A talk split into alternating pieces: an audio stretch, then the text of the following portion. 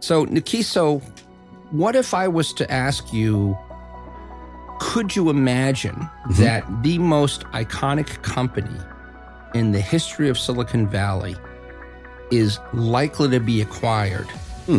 by the unlikeliest of candidates? Now, what would you think those two companies are? That's great. Let's get into that. Hello, everyone, and welcome to the Disruptive Innovation Podcast, the place where we keep you informed about emerging technologies, the innovation, global trends that are changing the world of business. I'm your host, Nikisa Mayodza, and with me always, Mike Grandinetti. we're happy to be here with you today. Uh, so let's let's get into it. Uh, today, we're going to be talking about the challenges of large enterprises having continuous innovation, let alone disruptive innovation. Um, as you heard in the intro, we'll be talking about Hewlett Packard and Xerox. I love it. Uh, this move by uh, Xerox to acquire HP, these two companies that ostensibly established themselves as the fathers of innovation labs in Silicon Valley uh, through the Xerox PARC and the HP labs, it's truly fascinating news, Mike. Uh, so why don't we get into it? I know you have a personal history with these companies, so I'm excited to talk about it. Yeah, and and there's a lot to unpack here, Nikisa. But you're right. I do have a personal history, and I definitely want to share a little bit of it. But what I want people to understand is that Hewlett Packard's contribution Mm-hmm. To innovation and Silicon Valley cannot be overstated. And the founders, Bill Hewlett and Dave Packard's contribution to what we consider to be meritocracy culture, Yep. which we take for granted today, was not common. In fact, it was unheard of when they started that company. These guys started it off. They literally started it all. And, and everybody from Steve Jobs to Marc Benioff have sung the praises of this Mhm. company. So let's start from the news this week and then let's go back to the beginning. I like it. Xerox made an unsolicited bid for Hewlett Packard. Now, let's be clear Hewlett Packard has reconstituted itself into a number of separate businesses. Mhm. One was a medical business, another was an instrument and test business. Then there's Hewlett Packard Enterprises, and there's HP. Mhm. We're going to talk about HP, the company that many people know because they probably own at least one HP printer or an HP calculator or, or an HP laptop. there you go. So, what's remarkable is that Xerox is one third of the size of Hewlett Packard, and yet it is making a significant move. It's offering a 20% premium on the closing price of HP of just a couple of days ago. So, before we talk about that in detail, let's just talk a bit about history. Yep. In 1939, in the depths of the Great Depression, Bill Hewlett and Dave Packard in what is now the National Historic Landmark, the HP Garage hmm on Prune Ridge Road in Cupertino, California, started the Hewlett Packard Company. And their very first company customer was Disney.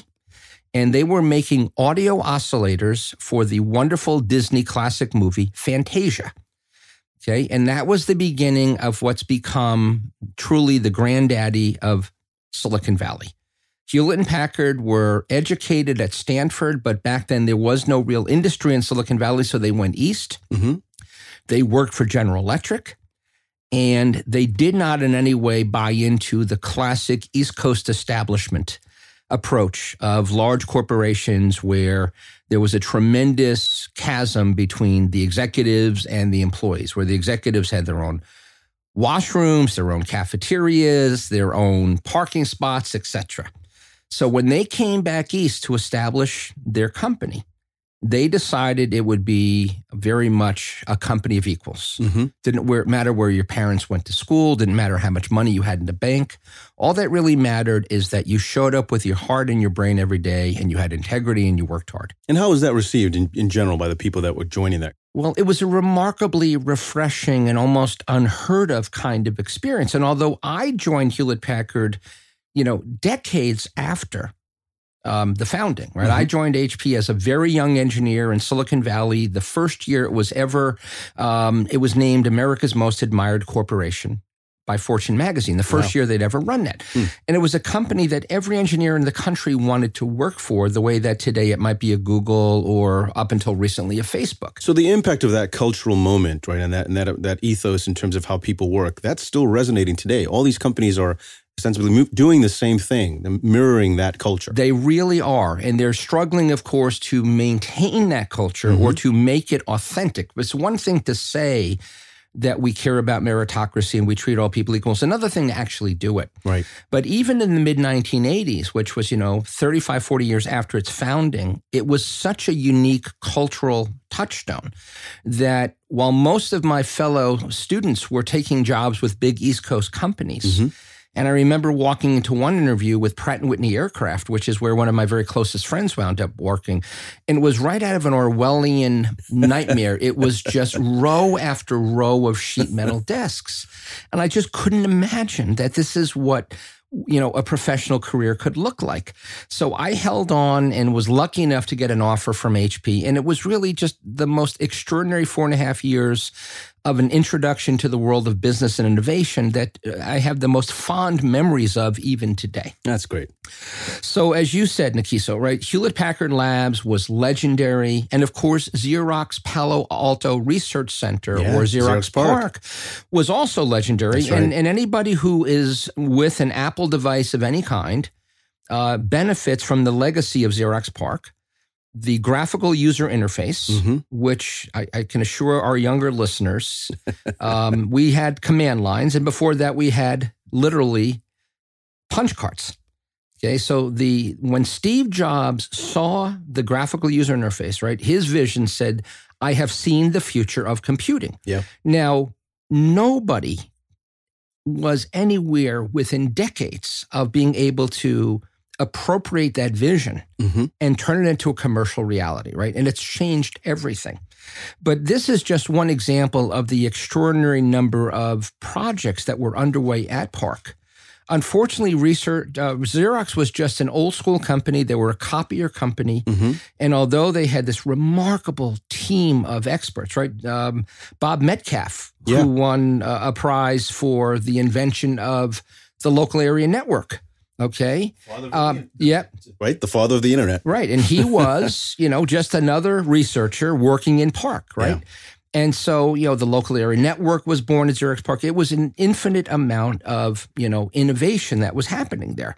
But they didn't have the wherewithal to go beyond their copier head m- mindset. Yeah. And all of those great inventions were essentially licensed, if not stolen, um, by great entrepreneurs like Eric Benhamou at uh, at the com- at the time 3Com, Yeah. which really was the first company to commercialize the local area network, or of course Jobs. Yeah, and I think we were talking about that during the break. That uh, you know, Xerox PARC and all these these big companies had some amazing ideas being germinated internally, and yet commercializing them was the biggest challenge. Yeah, and we're going to definitely unpack that because really what I'm hoping we can do with this episode to talk about why large corporations struggle even with extraordinary science, extraordinary research Mm-hmm. and technology, why they struggle so in vain to commercialize it. Fantastic. I think that's probably a good time to take a break. Yeah.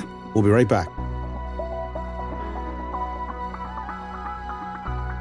So we're back. Uh, so, Mike, I, I have a question for you. I mean, so what made HP what they were at the time? What made them this big powerhouse uh, that was able to to really push innovation uh, to the edge and, and be disruptive in their time? What what what was it exactly? Well, you you know, and it's it's such a great question, and there's so many lessons. But let me try to boil down to the the top three or so. Mhm. First of all, leadership. Bill Hewlett and Dave Packard did not view themselves as the smartest guys in the room. These were not men that were there to tell you how to do their job. They recruited really top level engineering talent, but not not with the same um, focus that you know Google has today, where if you don't come from Stanford or Berkeley or MIT or Georgia Tech or Carnegie Mellon, you're not one of us, right? Mhm. They they recruited smart people, but let's be very clear, they had a no asshole hiring policy, Hmm. if I could be so direct. Okay, I like that. and so there was this, first of all, this extraordinary focus on intrapreneurship. Mhm. And so Hewlett Packard organized itself in a way where they had a lot of very small business units, And if a business unit got to be more than 100 people, they would spin out another business unit. So, in many ways, it became almost this incubator Hmm. of entrepreneurship. And what would happen would be very young, typically engineers, would be given remarkably responsible roles as general managers and as senior executives of the business units that they were put in charge of. And in many ways, they were just startups. Hmm. So they had the Hewlett Packard logo, right? And everyone knew the Hewlett Packard logo stood for engineering excellence. Right. And they had a remarkable degree of autonomy to work on problems for engineers typically. And, you know, and they benefited from all of this world class research that was happening at HP Labs under Joel Birnbaum. Right. So you had what, you know, when I think about one of my heroes, Daniel Pink, Mhm. purpose, autonomy, and mastery, right? The sense of purpose at HP was, you know, they wanted to be innovative, right? So the people that were there, they they heard the clarion bell. We want to work on the leading edge of innovation. Hewlett Packard was the first company to use what percentage of our revenues are coming from products that we've released in the last two to three years. Hmm. So they were way ahead of the curve on that, right? They really were looking at the refresh rate of their product line long before people even could imagine what why that might have been important. And we're seeing that innovation refresh rate in that cycle, right? It plays out. I mean, most people would associate it with uh, the, the easiest, I think, thing to, to connect to is, uh, you know, phones, right? Yeah. They, they come out so quickly, right? And it's not just the Moore's Law factor. It's just the fact that this there is a desire to refresh this technology, to keep pushing innovation to see where you can go. So Absolutely. love that. Love that. So that was important. I, I think another key piece of it was, and, and this is a very powerful example I will never forget, it, but it says everything about the culture. There was a period, an inevitable downturn in the computer industry Mhm. where all of Hewlett Packard's competitors at the time would say out of one side of their mouth, our employees are our most important asset. And then Digital Equipment Corporation, and this is this is a throwback to, to earlier times. That- Wang, that is Wang. Prime Computer, Data General, Wow. all of these companies said, yes, our employees are very important, but we're going to have to do some layoffs now. And this is what Hewlett Packard did that was so different and that just brings such incredible engagement and loyalty to a culture. Bill Hewlett and Dave Packard said, okay, we're going to have everybody work nine out of every 10 days. So every one of our employees will take a 10% pay cut, Mhm. but they will work 10% less. We, as the executive team, will take a 40% pay cut. Hmm. Okay. And these were much bigger numbers. So, so you can imagine as an employee seeing that your leaders Yeah. were willing to bear a significant amount of the financial burden of this.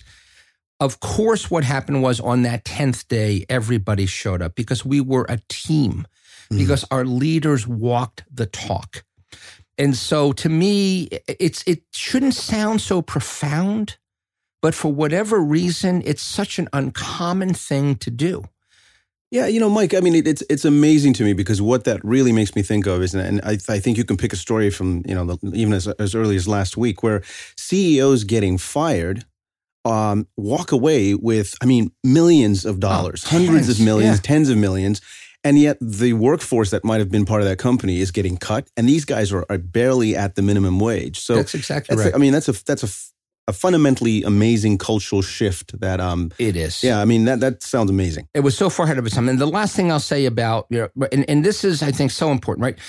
Leaders are servants first and foremost. Mhm.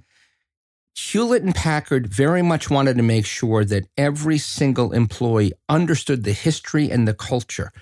If you were a Hewlett Packard employee and there was any likelihood that you would face a customer, there was a one week orientation in Palo Alto, California at their headquarters where you would personally get to meet Bill Hewlett and Dave Packard. This is when the company was doing $10 billion in revenue. Hmm. And when the company had tens of thousands of employees, you would meet Bill and Dave and you would take a tour of their cube. Mhm. They were in cubes just like everyone else. Now they had nicer artwork in their cubes. I got my posters at Spencer's for my cube.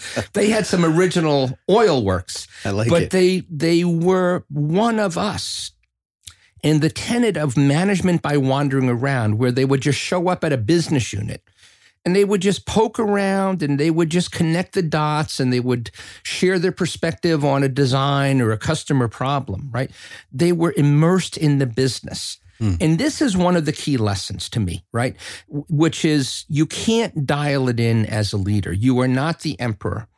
You are not the king. You are a part of the team.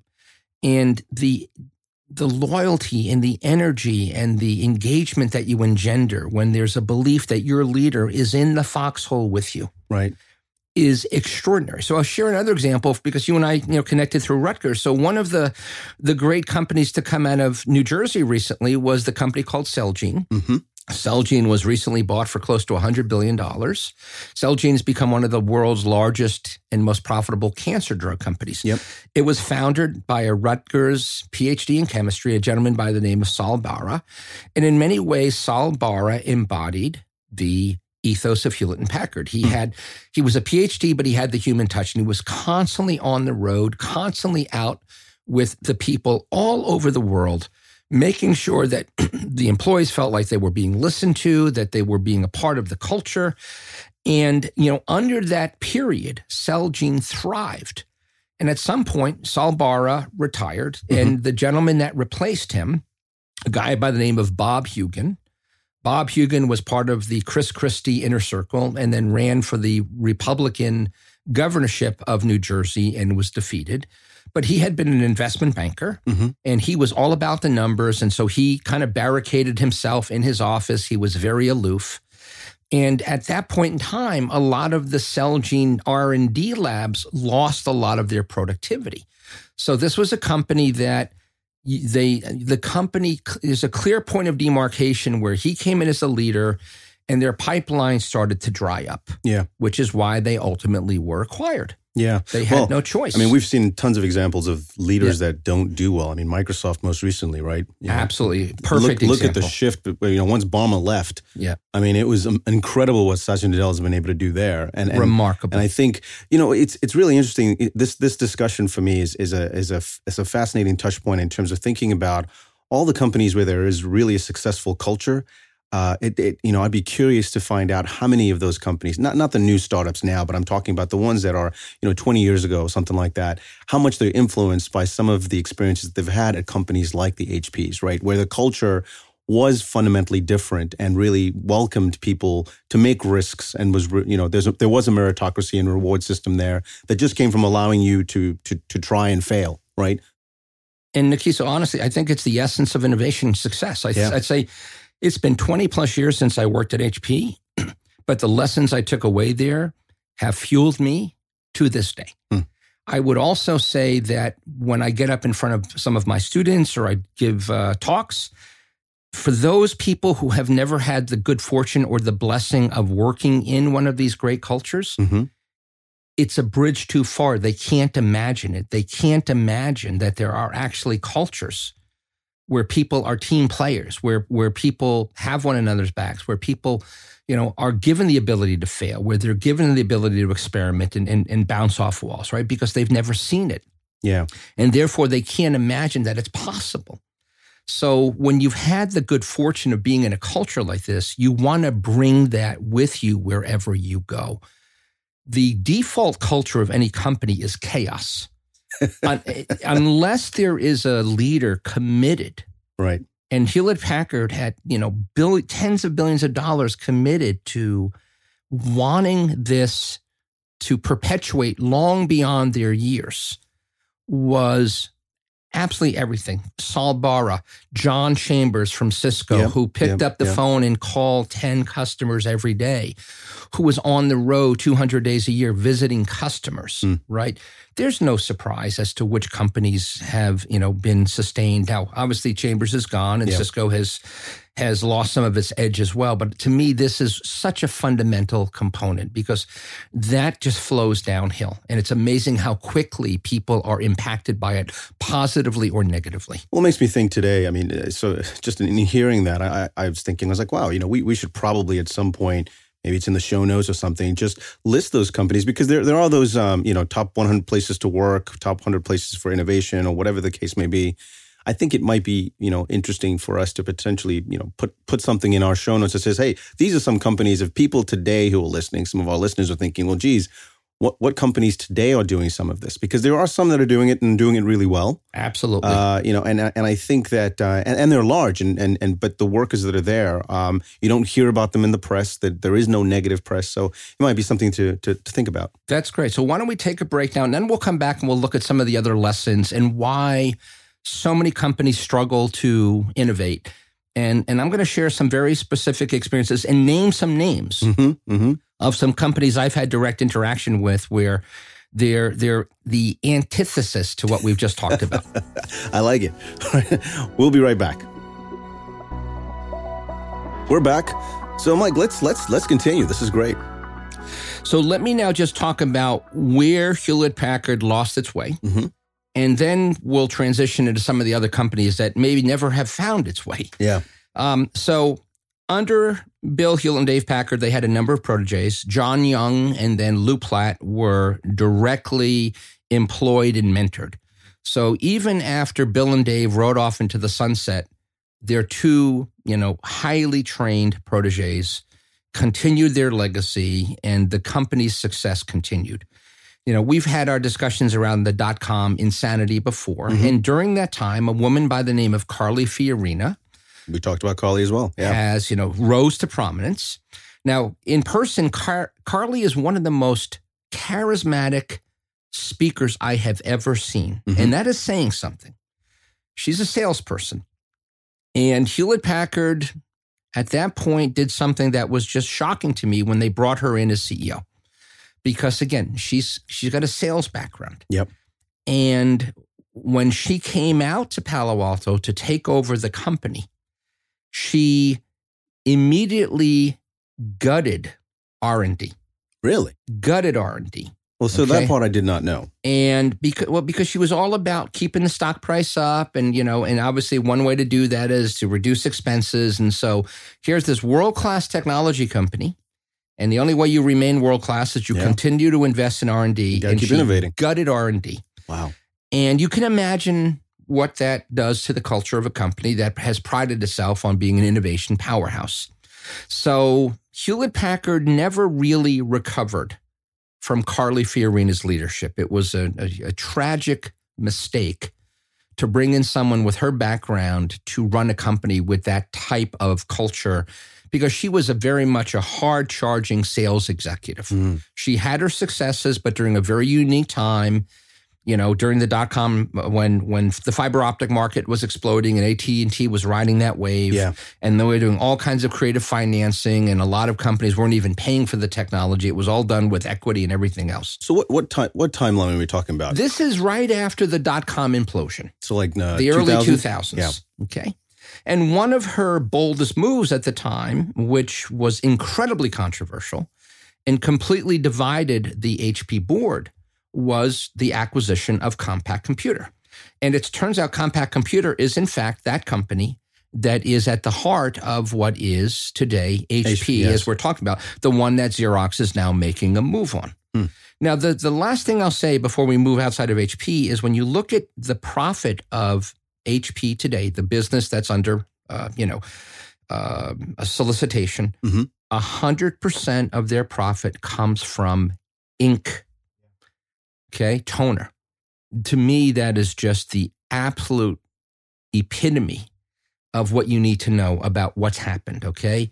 So now we're basically making money by selling toner. Wow, Yeah. have we lost our way? Yeah, but Kodak did the same thing, and we've mentioned it on different Oh, yeah. episodes as well, right? So these companies that, um, yeah, mean, to to the point, you bring in a salesperson who then takes the the actual core of the business, the Yeah. thing that keeps it going.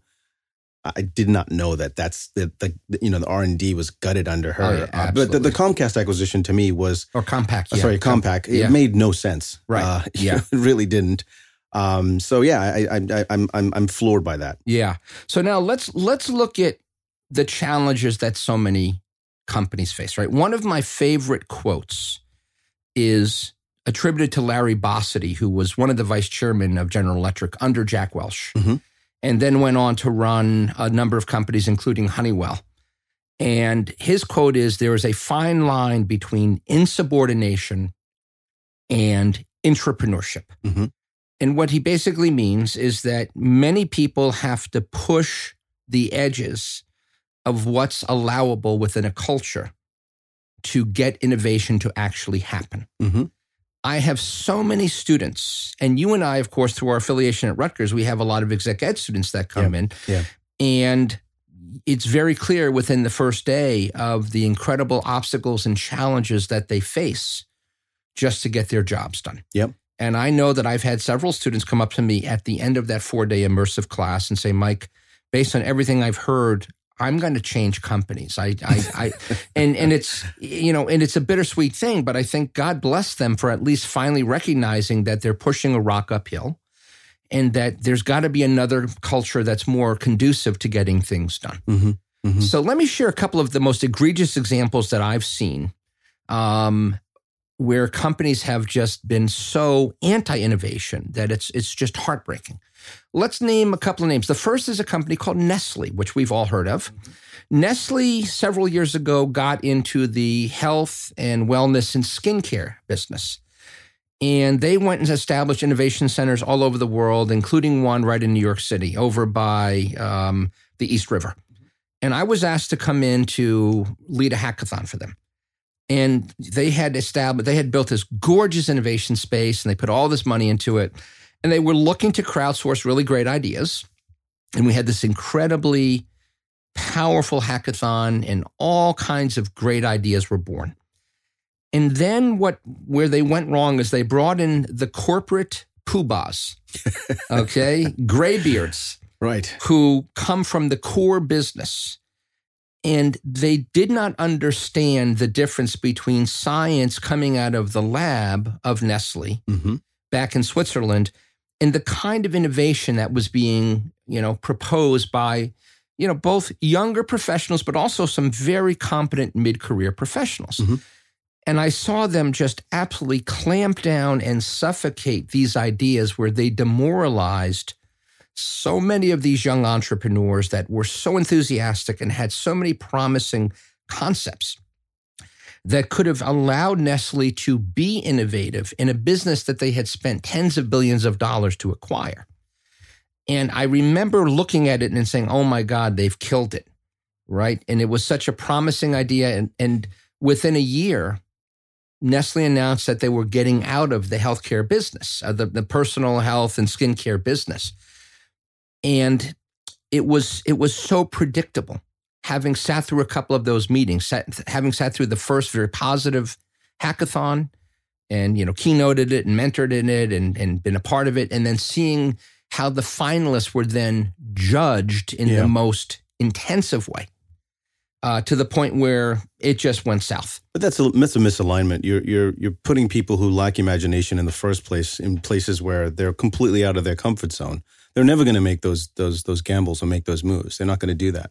Yeah. You know, they, that's a, that's that's a self preservation uh, mechanism, uh, and I think typifies mo- most of these companies that don't innovate. Well, it, it shouldn't be a self preservation mechanism. They view it, see, they view it as a zero sum game. But Mhm. at the end of the day, if you had a portfolio strategy, Yeah. you would be rooting for people to reinvent your business eventually. I'm a shareholder, I have a pension with this company, right? I have a legacy. Mhm. I want this company to succeed well beyond when I leave. Yeah, And that's unfortunate, right? Another one is AXA, AXA, the, Yeah, one of the world's insurance. largest insurance companies. So Yeah. a very good friend of mine, former mentee, was on the innovation board. And he asked if I would get involved in a program. And the program basically was every year they did a call to their employees worldwide. We want you to come up with uh, your most innovative business ideas. And we're going to mentor you and we're going to down select and we're going to find, you know, five of the best and we're going to bring you to corporate and we're going to have you present to our CEO and his executive team. And so as I got into the discussion with the woman running the innovation group, I said, so seven years in, how many of these companies have been born? and the answer was precisely zero. And I said, that's a remarkable uh, answer. great batting average. Help me understand how is it? Well, we don't really try to turn these into companies. We really just try to, you know, get some ideas going. And the message very basically that I gave back to this woman, do you understand that what happens is you're actually doing yourself a disservice because these people have been energized, they're excited, And your very best, most innovative people will take that idea and they will leave. So I graciously declined the opportunity because I'm not into dog and pony shows. Mm-hmm. But, you know, this is innovation groups as central cheerleading groups, right? And that's the antithesis of what an innovation group is supposed to be about. Yeah. So this is very, very interesting to me, right? These are the kinds of people that have been charged with helping innovate. So you had an innovation group at Nestle in New York City, but they were mostly powerless. Yeah. And they did what they could. And then you had an innovation group at corporate in Paris, and they're basically powerless. So at the end of the day, innovation only can come from the business units, right? You can't have an innovation group off to the side, not in control of product roadmaps and not in control of the resources required to go to market. Yeah, I mean, I, th- I think this is a, a good example of um, you know some of what we were talking about before. That I'm fascinated uh, in referencing companies that make sense today. You know, I can name two companies that I've seen um, that are consistently, uh, you know, they're on LinkedIn, they're in the press and Entrepreneur Magazine, and and you know, Salesforce and Workday, right? Yeah, these companies that are pretty massive. And yet there seems to be continuous um, dynamic energy coming out of any of the events that I've attended that have those companies or the people that work there because they feel as though those cultures fundamentally do embrace those ideas. obviously, not everything makes it to you know final product, but the idea of being inviting and welcoming and really allowing people who extend those are some of the customers. These are some of the customers for the product or users of that product and listening you know, which harkens back to Steve Jobs. You know, you don't hire smart people and tell them what to do. Uh, you hire them and you have them help you drive uh, better products for, for the customers. I'm obviously paraphrasing, but I, I, I love this idea that there are companies out there today. And um, I think the two examples you gave is obviously not the direction we want to go in, but there are some companies out there that are doing it. And I have to believe those people and those, the leaders of those companies have been impacted by more of the, you know, Hewlett and Packard uh, ethos and, and philosophy than anything else. You've landed on two of the great leaders of our time in Silicon Valley. Marc Benioff is a unique leader. Mm-hmm. Um, he is very much of the same, you know, uh, family tree as Hewlett and Packard. Uh, he's a servant leader. He's very much focused on, you know, giving a lot of autonomy, even at the scale that they're at. Right, remarkable uh, the culture that they've been able to create at salesforce.com. Yeah. And yeah. Dave Duffield, uh, you know, he started his career at PeopleSoft. That was an incredibly successful company. Mm-hmm. At some point, the architecture kind of got in the way as yep. they moved away from client server to the, to the internet, and he wound up selling that company to Oracle. Mm-hmm. But then he went right back at it again with with Workday, and he's another one of these just charismatic servant leaders that is all about people, and which you would hope in an HR focused company would be the case. that's correct. But that's not often the case. No. But but what you've identified as two of the exceptional leaders of and, and Dave's not a young guy either, no, right? Dave no. is probably in his 60s by now. Yeah. But, but still, these are still with it. Still with because he loves what he does and that passion shines through. Yeah. And so, you know, but the unfortunately so there aren't as many examples as there should be because this is not rocket science and we've got enough beacons, enough great examples out there to say, why not, right? Why not emulate Bill and Dave? Why not emulate Marc Benioff or Dave Duffield? Yeah. Or Sol Barer or some of these really great leaders or John Chambers, right? Because it's pretty clear what they do is very consistent. Yeah. And yet, very few people have, I don't know if it's the internal fortitude or the discipline or the personal generosity mm-hmm. to allow themselves, even when they become successful and wealthy, to not lose sight of what got them there and, and to retain that humility and that concern and that compassion for other people. That's great. Well, you know, obviously, Mike, you and I, we love this topic, a beautiful topic. I think that we could talk about this for, for, for a lot longer. Uh, we're going to take a break. We'll be right back. So we're back. Uh, so, Mike, let's talk about the deal itself. I mean, what what led this deal to actually happen? I, I, think our listeners are probably wondering why this is happening in the first place. Yeah, I'd say there's a structural element, right? The the printing business mm-hmm. is in secular decline. There's no question, right? There's there's less and less people printing today. And both of these companies are struggling with profitability. Hewlett Packard has an 8x multiple, which is one of the very lowest, if not the lowest multiples in all of tech. Mm-hmm, mm-hmm. So these are not, you know, these are not businesses that are growth businesses. The second thing that happened is, I think, somewhat opportunistically, Xerox's stock is up 25 to 30% this year.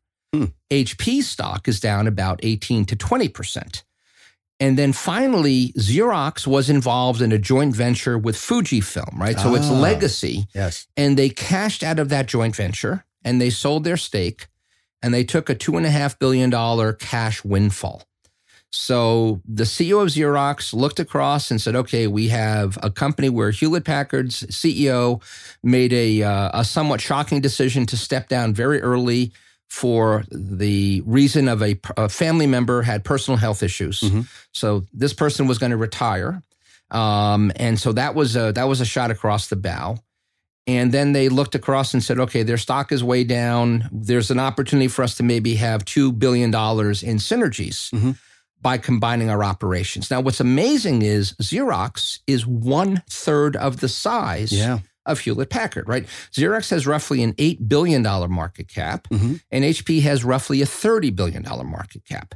So now what's amazing is our good friend Carl Icahn, who is one of the legendary financiers of the last 30 years, has had a history of doing acquisitions of much larger companies. So the most recent one is he, uh, the company known as Eldorado Entertainment wound up buying Caesars. Mhm. And Caesars was about twice the size of El Dorado. So when you look at Xerox, right, they're largely in the large commercial printing business. They sell large copiers and office equipment to big companies. Mhm. HP, of course, is in the personal, Personal, computer yeah. space. So they're very complementary businesses. And Xerox's CEO believes that, you know, they can take $2 billion out of the business and make this profitable. It's it's it's going to be a stretch. Xerox still is going to have to borrow a lot of money. Citibank has stepped up and said they'll help fund this. But Xerox has very little debt today, and it would put a lot of debt on their backs, you know, at a time when obviously there are a lot of questions about what's happening in the economy. Um, HP's shareholders uh, have popped up the stock. Xerox's shareholders have popped up the stock. So there appears to be some signals from the market that both shareholders like the deal and would be willing to allow the deal to go through. HP has not uh, sent any negative signals that it's not for sale. It basically said, you know, we're open to any and all ways to increase shareholder value. So as we sit here today, there's a reasonable chance that this deal could happen. It's just fascinating to me because I think of these two companies as um, not, really being able to bring something to the market that I think is going to be compelling in five to ten years. I mean, granted, you know, we talked about the the big printing presses within corporate, but HP's market share within the personal computing space is pretty narrow. Uh, you know, I mean, now they're they're venturing into Chromebooks and things like that, but I mean, outside of that, I don't see them. Uh, the, the the challenge from Dell is real in that space. So I'm I'm actually fascinated to your point that both sides seem to be excited about this, but maybe this is their way of, you know, last throes of survival kind of thing. I, I really think that's what it is. I think they both see that this is a shrinking market, and and who knows when the inflection point really kicks in, and you Mhm. know paper becomes a, a memory. Uh, but I think it's just for them taking taking cost out of a shrinking business and and doing whatever they can to sort of consolidate. But I agree with you. I, I mean, I just can't imagine any novel innovation Yeah. I- mean, quite frankly, I can't remember the last time I even had a, a memory of Xerox, and that's not to denigrate them, but Yeah. they're operating in in the back of you know law firms and Mhm. libraries and research centers, and I just the brand just doesn't ever you know cross my mind anymore. So it's it's it's a it's a remarkable thing to see. So HP had a hell of a run. Yeah. I mean, HP Enterprise still continues. It's way behind in the cloud. It's way behind in so many different areas of, of enterprise tech compared to Amazon, compared to Google, compared to others. Mhm. So, you know, the, the HP name could could completely disappear and soon Wow. from the and it's just it's an example of you know when you're playing in the world of innovation there's just there's no certainties it's just you you either you either disrupt or die and i don't know how else to end this episode Yeah. Well, thanks, Mike. I mean, on that note, I think uh, we can jump to three things uh, when we come right back from break. We'll be back. We're back. So, Mike, let's get into it. Give me the three things. What you got for me? Yeah, so let's try to connect to a couple of recent episodes. So first of all, you know, we've we've been out of studio for a couple of weeks. It's always great to be back in studio with Nikisa and Likewise. a shout out to our man Justin, our audio engineer over there who keeps it all real for us.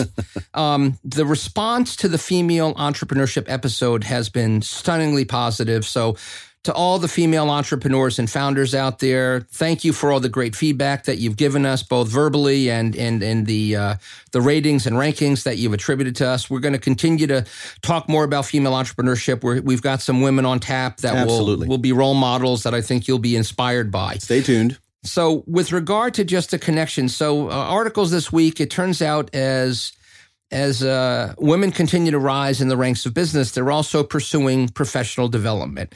And for the first time ever, if you look at the top 50 global business schools, women now occupy 40% of all seats in MBA programs. And in some schools, like Washington University in St. Louis, a full 50% of all of the seats are occupied by women. So wow, we, have gotten to a fantastic. point where, you know, women are not just, um, you know, starting companies, but they're, they're investing in themselves. They're investing in their professional skills, investing in their futures. So it's a remarkable thing to see because I can tell you that when I was at business school, it was, even though Yale had a, a higher average than most, it was still a very small percentage of women that were in the seats. Well, kudos to all the women that are doing that. Yeah. That's fantastic. A second episode I want to connect to is we recently had Patrick Mullane, who was the yep. executive director of HBS Online, in the studio. And it was just announced that the current dean of Harvard Business School, Nitin Nohria, who's done a remarkable job there in transforming the school over 10 years, mm-hmm. um, just announced that he will step down. And as they were talking about the legacy of Nohria and some of the greatest accomplishments, one of the first things that was cited was the ability to create HBS Online. Yeah, yeah. So if you've not if you don't know about Harvard Business School online, or if you're curious and wondering why, of all the incredible things that Dean Nohria has done, is being cited in the Wall Street Journal and New York Times, we'd redirect you back to the episode with Patrick Mullane. Uh, where he does a great job of kind of talking about why Harvard uh, has been able to, in, a, in, just five years, educate more students, 60,000, mm-hmm. 60, than they have over the entire 100 year history of the school in, in, in the analog world. Excellent. And then the last one is our good friend Mark Zuckerberg, who's having a difficult year, a difficult two years, a difficult three years. But, you know, just last Friday, I picked up a couple of newspapers and there was a very lengthy article, I believe it was in the New York Times, talking about how, how odd it was that of all of the regimes that you would think would be monitoring and governing Facebook, the Attorney General's office of the state of California was the odd man out. Mm-hmm and either uh, Xavier Becerra was goaded into that through being shamed, or he was planning uh, this announcement. But you know, early this past week, uh, Becerra had basically said, "Is uh, I've had enough. I'm mad as hell, and I'm not going to take it anymore." We've been asking Mr. Zuckerberg and team for documents and testimony forever. And they have been stalling to the point where we have lost our patience.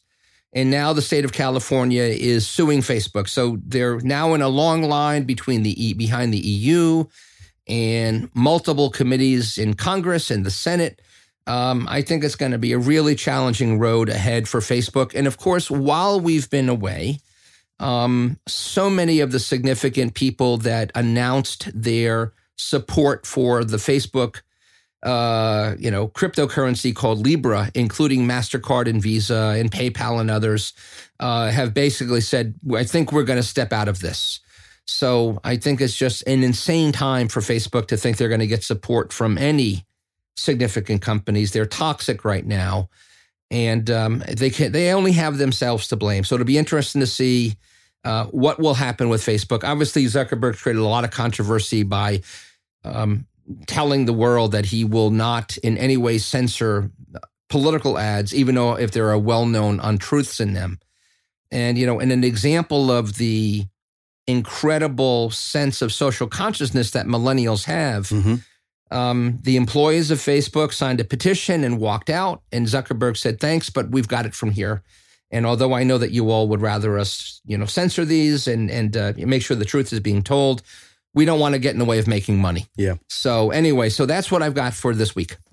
Well, I got to tell you, Mike. I say we were we are talking just about leadership in this entire episode, right? And, uh, and there you have it. There you have it. Yeah, perfect. I, I, I think you nailed it, yeah, or lack thereof. Or there lack you have thereof. it. Yes. Well, Mike, as usual, it's been fantastic. This has been a great episode. I'm looking forward to the next one. Uh, stay tuned. Uh, we're looking forward to coming back and speaking to all of you listeners. Thank you for supporting us. We're out. This podcast is recorded at Cybersound Studios in Boston, and your support will keep paying for studio time. If you'd like to support us, please visit our Patreon page at www.patreon.com slash disruptive innovation. Also, give us a five-star rating on your favorite podcast platform. We'd love to hear from you and appreciate the feedback. Thank you and keep listening.